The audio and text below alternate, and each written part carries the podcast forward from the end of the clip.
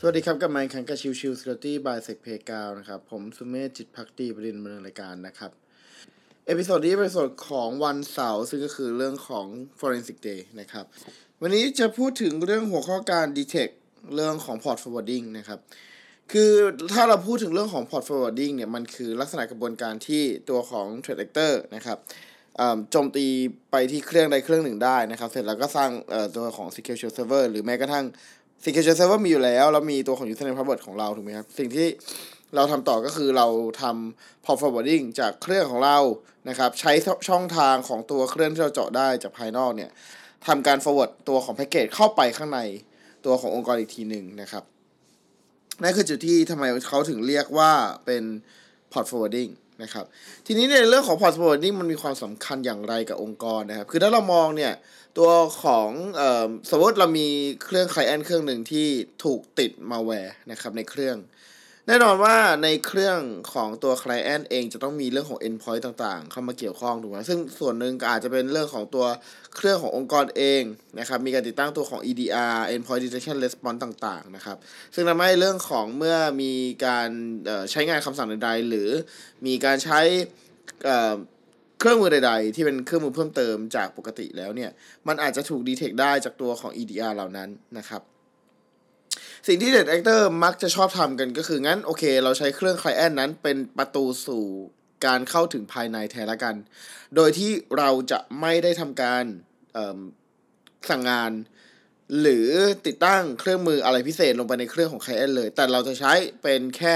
ทางเชื่อมเข้าไปในองค์กรภายในเท่านั้นเองนะครับ เป็นภายใน network ข้างในต่อนะครับ ดังนั้นเนี่ยในตัวของ Client Side ตรงนั้นนะครับ เขาก็จะพยายามสร้างตัวที่เป็นการทำ port forwarding ขึ้นมานะครับ ก็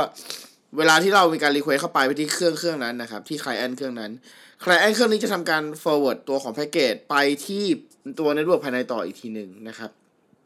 ซึ่งพอเป็นแบบนั้นแล้วนะครับ ก็จะกลายเป็นว่าตัวของ EDR ที่อยู่ติดตั้งภายในเครื่องของ Client นั้นอาจจะไม่เห็นอะไรเลยก็เป็นไปได้นะครับหรือแม้กระทั่งรวมถึงเรื่องของพวกแอนตี้ไวรัสหรืออะไรก็แล้วแต่นะครับ ก็อาจจะไม่ดีเทคเรื่องของเครื่องมือ หรือว่าการใช้คำสั่งแปลกๆ ที่เกิดจากตัวของเครื่อง Client นั้นๆนะครับนั่นคือจุดที่ว่าทำไมเขาถึงใช้พยายามใช้ตัวของ port forwarding กันนะครับ ทีนี้ถ้าเรามองไปที่เรื่องของการ detect port forwarding ล่ะจะทำอย่างไรได้บ้าง อย่างที่ผมบอกในเรื่องของตอนแรกสุดเลยนะครับตัวของ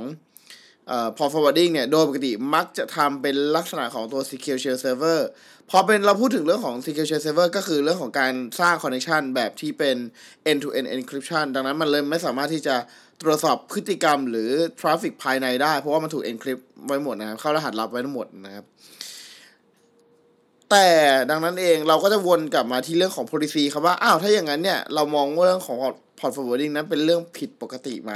ในองค์กรทั่วไปส่วนใหญ่การทำ port forwarding ถือว่าเป็นเรื่องที่ผิดปกตินะครับ เพราะโดยปกติไม่มีใครทำกันนะครับ ดังนั้นเนี่ยถ้าเราเจอในการพฤติกรรมที่เป็นการทำ port forwarding เนี่ย แล้วไม่ได้อยู่ในตัวของ whitelist ที่ เป็นการทำ security assessment อย่างเช่นพวก VPN อ่าขอไป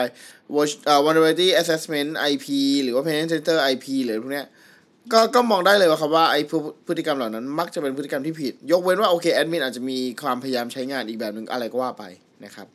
แต่อย่างที่เห็นครับ พอเป็นแบบนั้นแล้วเนี่ย เราจะเห็นยังไงล่ะ เรารู้อยู่แล้วว่าพฤติกรรมของ port forwarding เนี่ยถือเป็นเรื่องผิดปกตินะครับ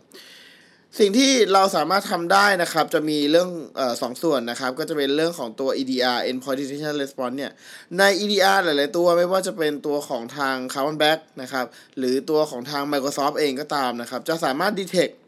เรื่องของการทำการทำสร้างตัวของ port forwarding ได้นะครับ หรือถ้าเป็นฝั่งของตัว firewall นะครับ firewall โดยทั่วไปเนี่ยไม่สามารถเห็นได้อยู่แล้ว แต่ว่าถ้าเรามองไปที่ตัวของ